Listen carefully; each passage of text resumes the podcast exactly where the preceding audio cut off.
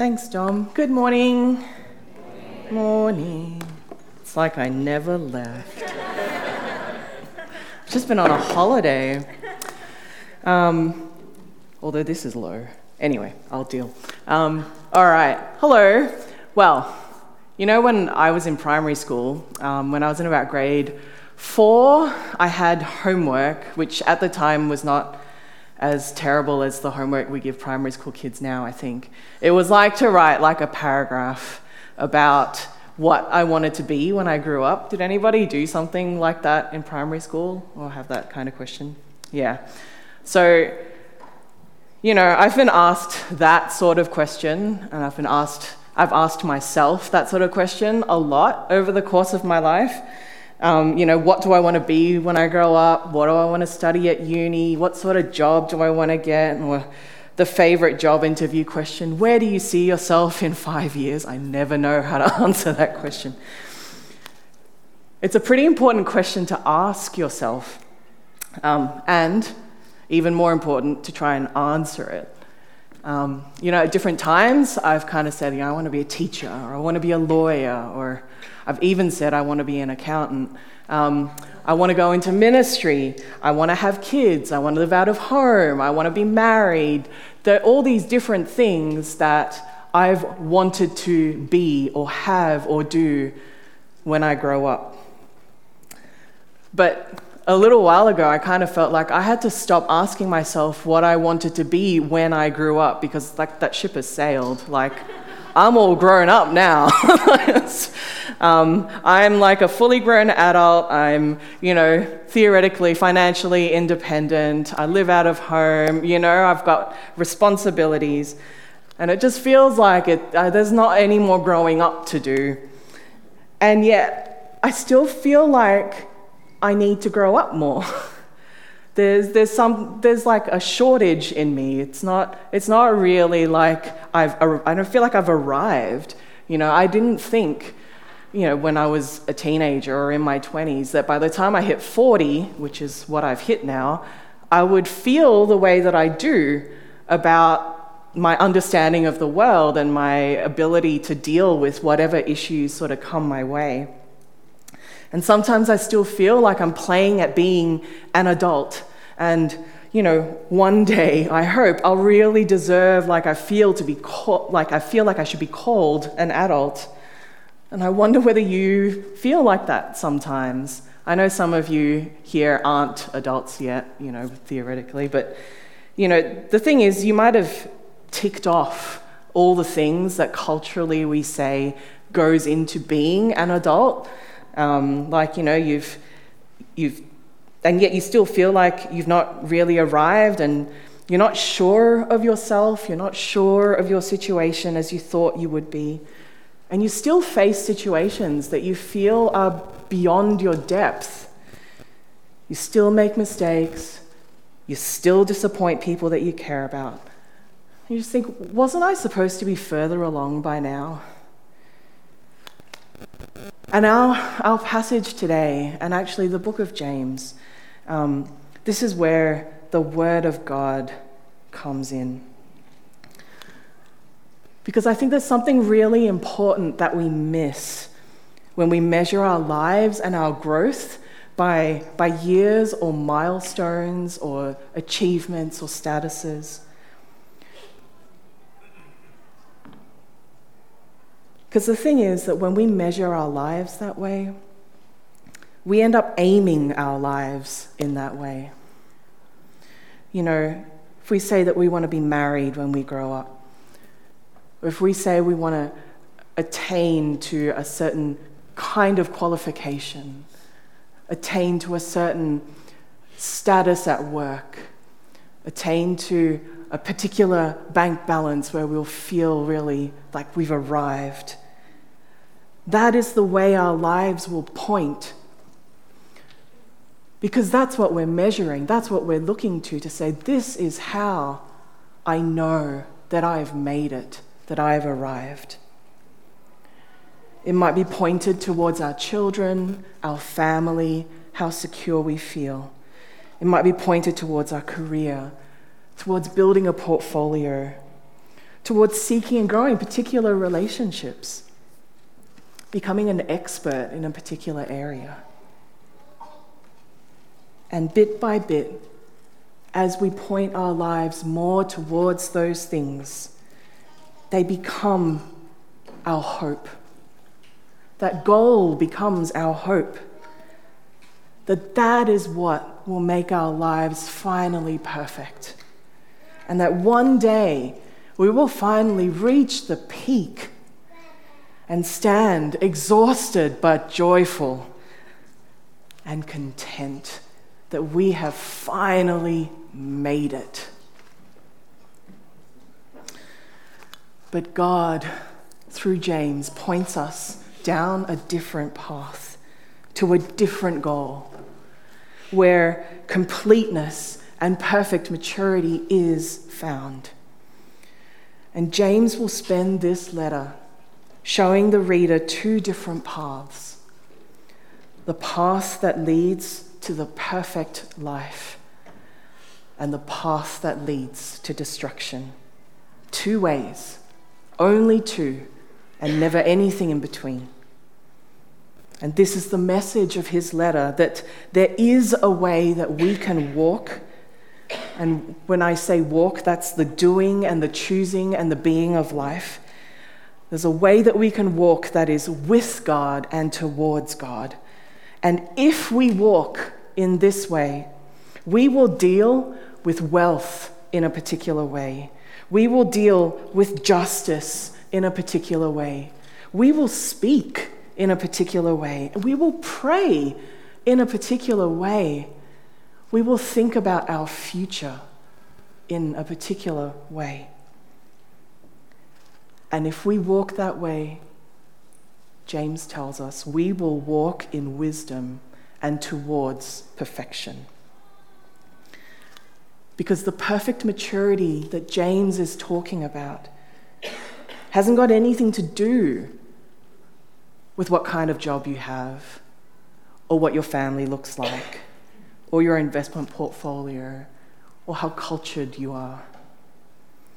James points to a complete maturity that is a particular kind of person whose actions are perfectly aligned to the wisdom of God.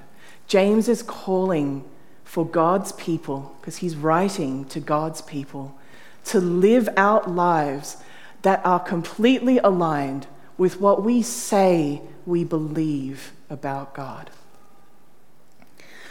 Now, what James isn't saying is that we have to prove that we're following God through our actions, or that we have to earn our salvation by living in a certain way. But what he is saying is totally in line with the wisdom literature of the Old Testament, with what Jesus says, with what Paul says. That if we are truly transformed and changed by the Holy Spirit, if we are truly following God, that will change the way that we live. Because faith without works is dead. And the world will know that we are his disciples by the way that we love one another.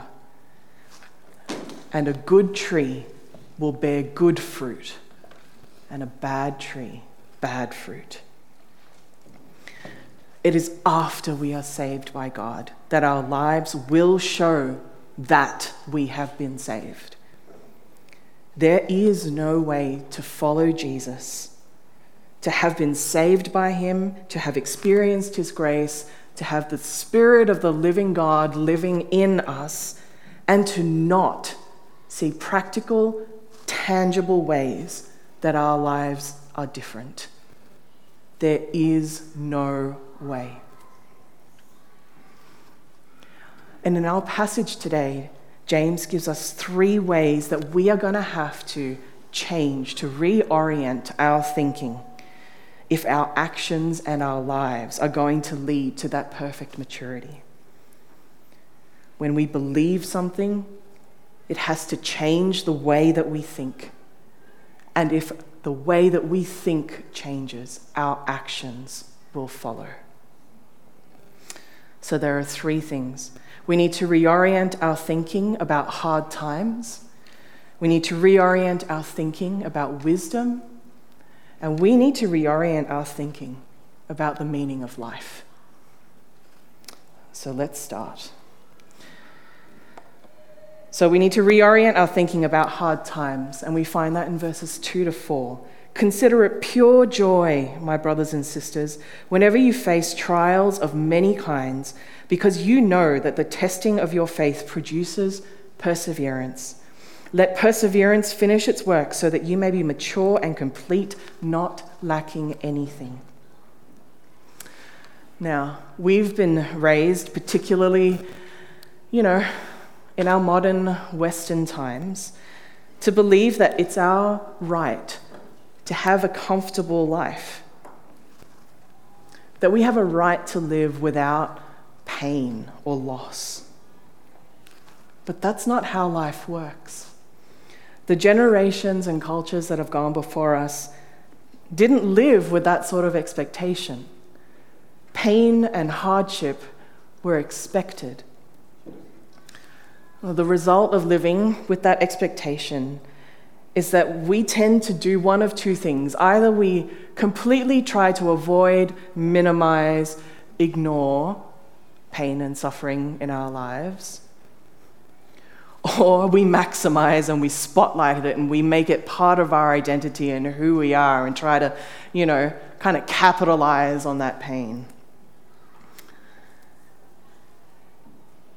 We don't know how to handle it because in our minds we say hardship is bad, pain is bad, struggle is bad.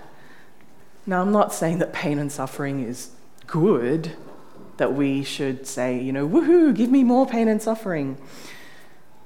But look at how James views it. Consider it pure joy, my brothers and sisters, when you face trials of many kinds. Because these trials of many kinds will test and strengthen our faith and lead to maturity, completion, perfection. Now, he is careful in what he says, because simply going through trials and hardships, those things in themselves are not going to produce perfection. All right? You can say, I've had a really tough life, I've had a lot of things go on, but that in itself does not mean that you will be more mature, that you will be more spiritually complete.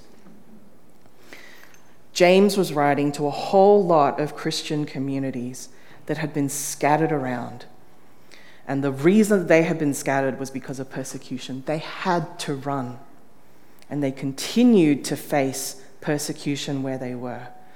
The types of trials that they faced directly related to their standing faithfully as God's children, God's people. And we talked about that a lot in our Revelation series. They faced social and economic persecution, and sometimes their lives were also at risk for continuing to worship Jesus. Now, the trials that we face now, they are less likely to have such a direct link to our faith. And yet, I don't think that James is limiting us only to persecution for our faith as a way to grow in maturity. He says trials of many kinds. There is a way in every sort of hardship, regardless of the size or the impact or the reason, that can lead to greater maturity. It is how the trial interacts with our faith in God that leads to perfection. Right? It's how the trial interacts with our faith that will lead us closer to perfection.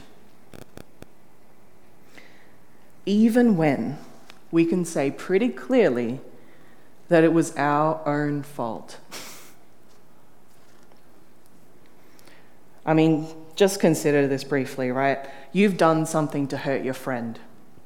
It's you. It's on you. You did the wrong thing.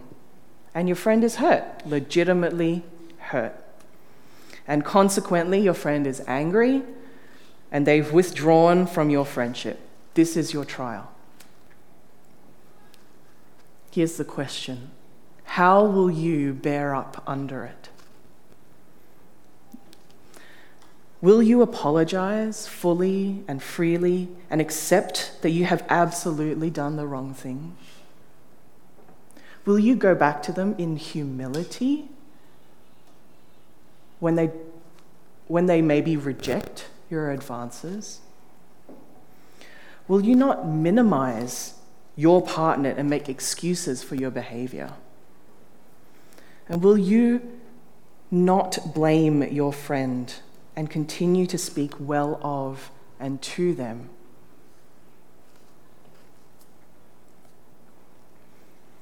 Even though it hurts, will you continue to have a soft heart towards them? Will you not allow your love to turn into hate or indifference?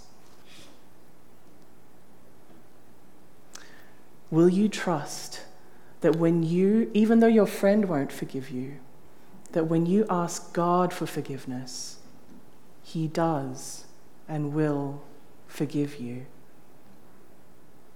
and He does release you from that guilt? And will you persevere in prayer for them, putting your faith and hope in God that He continues to work in His time and His way?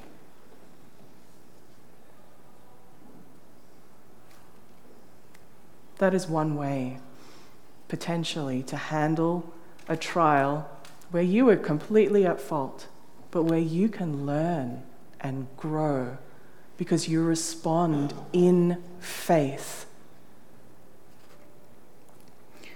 You see, we need to learn how to walk through hard times, to experience pain and difficulty without minimizing or maximizing, and always continuing to have faith in God. We may not know the reason for our suffering, but whatever the cause, whatever the impact, we hold more tightly to God. You see, hard times test our faith in this way. We question what we believe. We question whether God is real. We question whether God is good. We question whether God is really in control.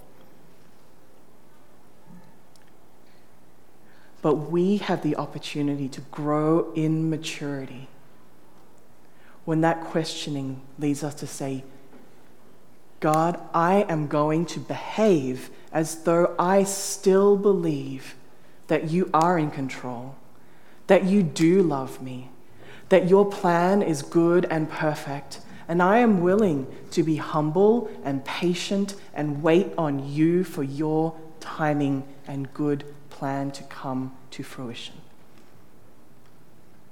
And as we do that, our faith in God is strengthened because it gives us the opportunity to see that God does come through. We get to see how God stays with us, how God shows us how He loves us. But we don't get to see that if we walk away. We need to reorient our thinking about hard times. Second, we need to reorient our thinking about wisdom. So if any of you lacks wisdom, you should ask God, who gives generously to all without finding fault, and it will be given to you. But when you ask, you must believe and not doubt, because the one who doubts is like a wave of the sea blown and tossed by the wind. That person should not expect to receive anything from the Lord. Such a person is a double-minded and unstable in all they do. Now, we get a lot of information available to us nowadays between Google and ChatGPT and whatever group you might want to get your advice from. There isn't much that has to go unanswered. And having all of this information available can make us think that we know how life works and that we are equipped to make good decisions about the way that we should live. But as amazing as technology is, we need more than just information to make good decisions, to make wise decisions. And there are a lot of voices around trying to tell us what the good life is and how to get there.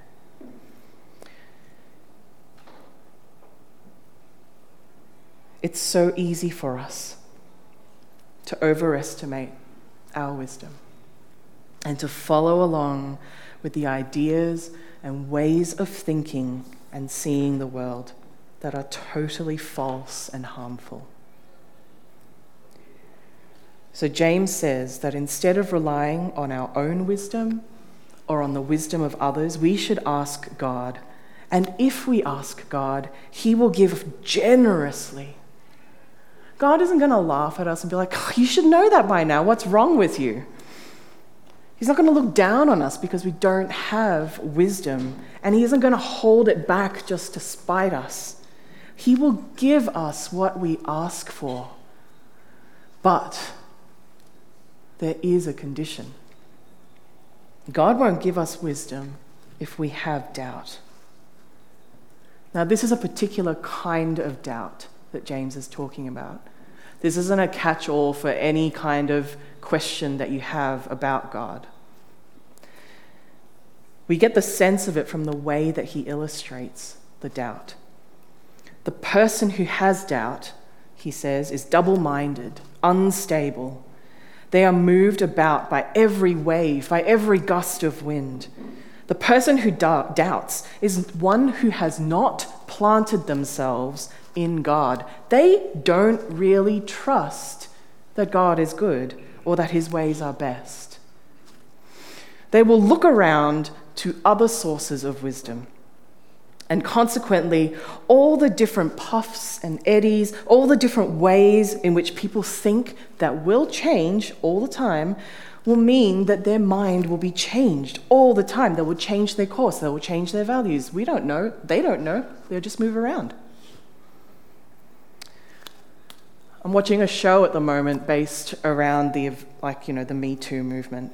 It's fictional, but there is some truth in what it captures. And there's this guy um, who, you know, is a kind of important, famous person. He was until he got called up for, um, what's it called? Sexual misconduct. And then all of a sudden, everyone cancels him, right? He used to be this famous person that everyone liked, and everyone, he thought, they thought he was a good guy. But now everyone's dropped him. And he's lost his standing, his job, his career. And at one point, uh, I think he's having a conversation with his, his lawyer, I guess, and he's told that he's not going to be paid out his contract because he's broken the morality clause. And, you know, I, I've got to admit, I felt kind of sorry for him at this point because this he's like, the morality clause is this catch-all thing that they put into a contract. And you can't not sign a contract that, you can't say you don't want to sign a contract with a morality clause in it because then you look like a really bad guy, so you have to. But the thing is, it's a moving target.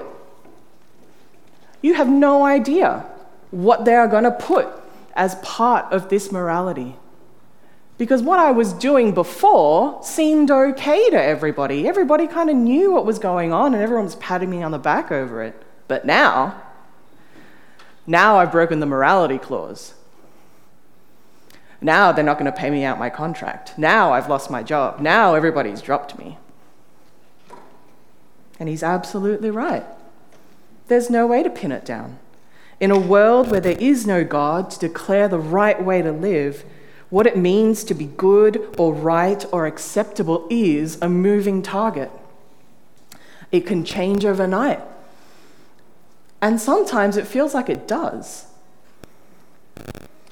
And the doubter, the double-minded person, is stuck with this moving target, not just in terms of their morality, but in terms of all of life. And the thing with that person is that even if God did give them his wise insight, they would still be tossed about by every wave and gust of wind, because they don't really trust that what God has said is good and right. Now, I know that there are things that God says that are hugely unpopular at the moment. And it can feel impossible to go against the tide of worldly wisdom that says that we should ignore what God says and that we know better than God. Because clearly what God has said is not good and is not right. But the thing is that without God, who is to say what is right or wrong in any given moment? Who's to say that in five years' time, or in twenty years' time, or in our grandchildren's time, it won't all have changed and we won't look like idiots to them anyway?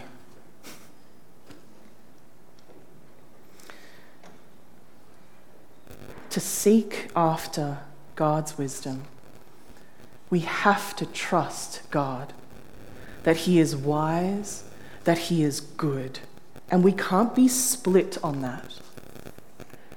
We can't judge God's wisdom according to our own thinking or to popular opinion. It doesn't work that way. It can't, not when you really think about it. We can't pick and choose which bits of what God says we want to follow and not follow and still be faithful children of God. We have to realize that there is no way for God to be God and for us to somehow be wiser than him. We need to reorient our thinking about wisdom. And third, we need to reorient our thinking about the meaning of life. So believers in humble circumstances ought to take pride in their high position, but the rich should take pride in their humiliation, since they will pass away like a wildflower. For the sun rises with scorching heat and withers the plant. Its blossom falls and its beauty is destroyed. In the same way, the rich will fade away, even while they go about their business. Here's the thing about money. It is the thing in this world that most closely approximates God. Obviously, it's not God, because it seems to promise provision and stability and security. It seems to promise that it will meet our needs and our wants, to bring happiness and status and comfort. It seems to say that if we have enough of this thing, we will not need to worry about anything ever again, and our desires will be completely met. And if you want to be less selfish about it, you can say, not just my desires, my family's desires, my friends' desires, my however many people's desires you want to include in that. It's why we look forward to winning Tats Lotto, or to a retirement where we have all the money we need, whatever that number turns out to be, because if we have that, we won't have anything to worry about anymore. We feel like we can control the money flow. We can work to earn it, save it, even steal it. We can be smart about the way we use it. We can make good investments. It'll pay off. But it's just not true. We can't control money any more than we can control our health or even our ability to go five kilometers from our home. We can't control money because we can lose our jobs in an instant. Financial markets can crash. Natural disasters can strike. We can become incapacitated in some way. Inflation can go up, and it does. The economy can crash, can go into recession. We think that we can control it, though. We think that we can. And that the more we have, that somehow the smarter we have been to be able to co- accumulate it. And so we take pride in it. as though it makes us better than others who have less. It puffs us up, and we award status to each other on the basis of riches. But money is not God, and it is not a secure way to measure life or maturity or perfection. For the sun rises with scorching heat and withers the plant. Its blossom falls and its beauty is destroyed. In the same way, the rich will fade away even while they go about their business. James is not condemning anyone who is rich. That he, he doesn't include a measure for that, right? Like, it, how do you classify who is rich and who is poor? Don't know. But look at how he has labeled what the rich are doing. They are going about their business. They are not doing God's business. They are going about their own business, the business of accumulating for themselves or their community. And that is the shape of their lives and their decisions. That is the trajectory, the aim of their life. That is where their life is pointed.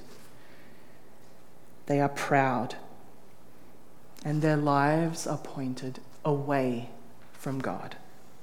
That is the direction that they are walking in. And guys, there's a reason that Jesus talks so much about money, even though we feel uncomfortable talking about it in church. Money, like almost no other thing, has the ability to capture our hearts in an insidious way, in a way that we don't even realize what is going on.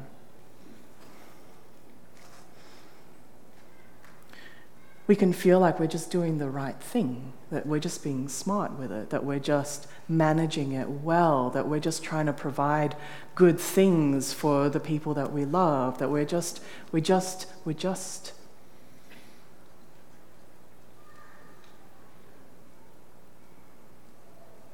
But there comes a point,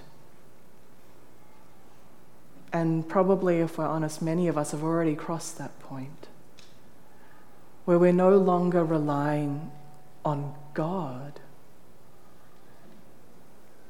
We're relying on the cash to get us through. And in the place and time that we live right now, that is probably one of the biggest, biggest temptations and pitfalls that we have to face about ourselves. It seems good and right to save for retirement, to save for, you know, for your, your, your super fund, to build up a nest egg for your children, to do all of these things. But where is your heart? Are you about God's business in your life? Or has it become so consumed with the getting of money, with the storing up of money, that you don't have time or energy to think about God's business?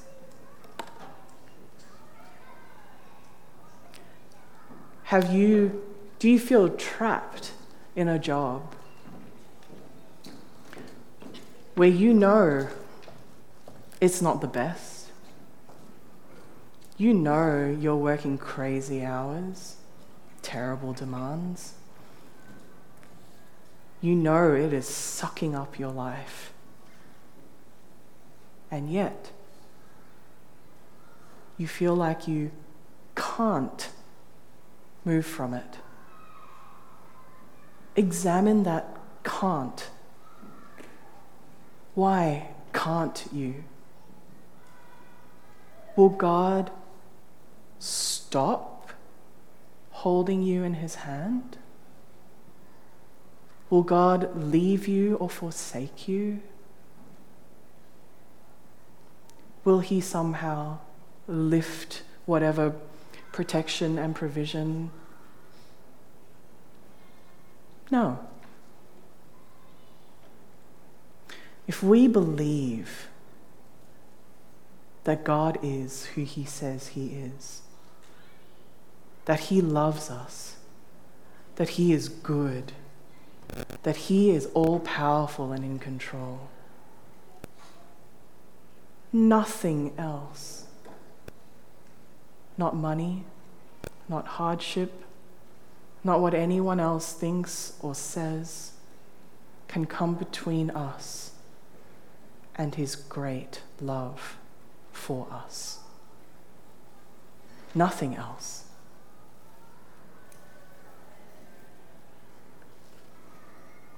Where is your life pointing? And what shape do your decisions make? I asked you what you want to be when you are fully grown up. Not when you're eighteen or twenty-one or have a house or get married, but when you are fully grown up in eternity. Because that is where our lives are heading. And the rich, the people who are about their own business, they aren't just fading away. This is a picture of their eternity without God, and the perfect imperfection that will be theirs when they are fully grown.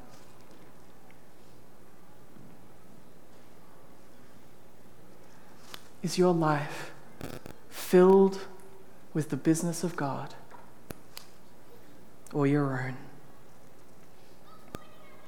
Are your decisions shaped by the love of God or the love of self?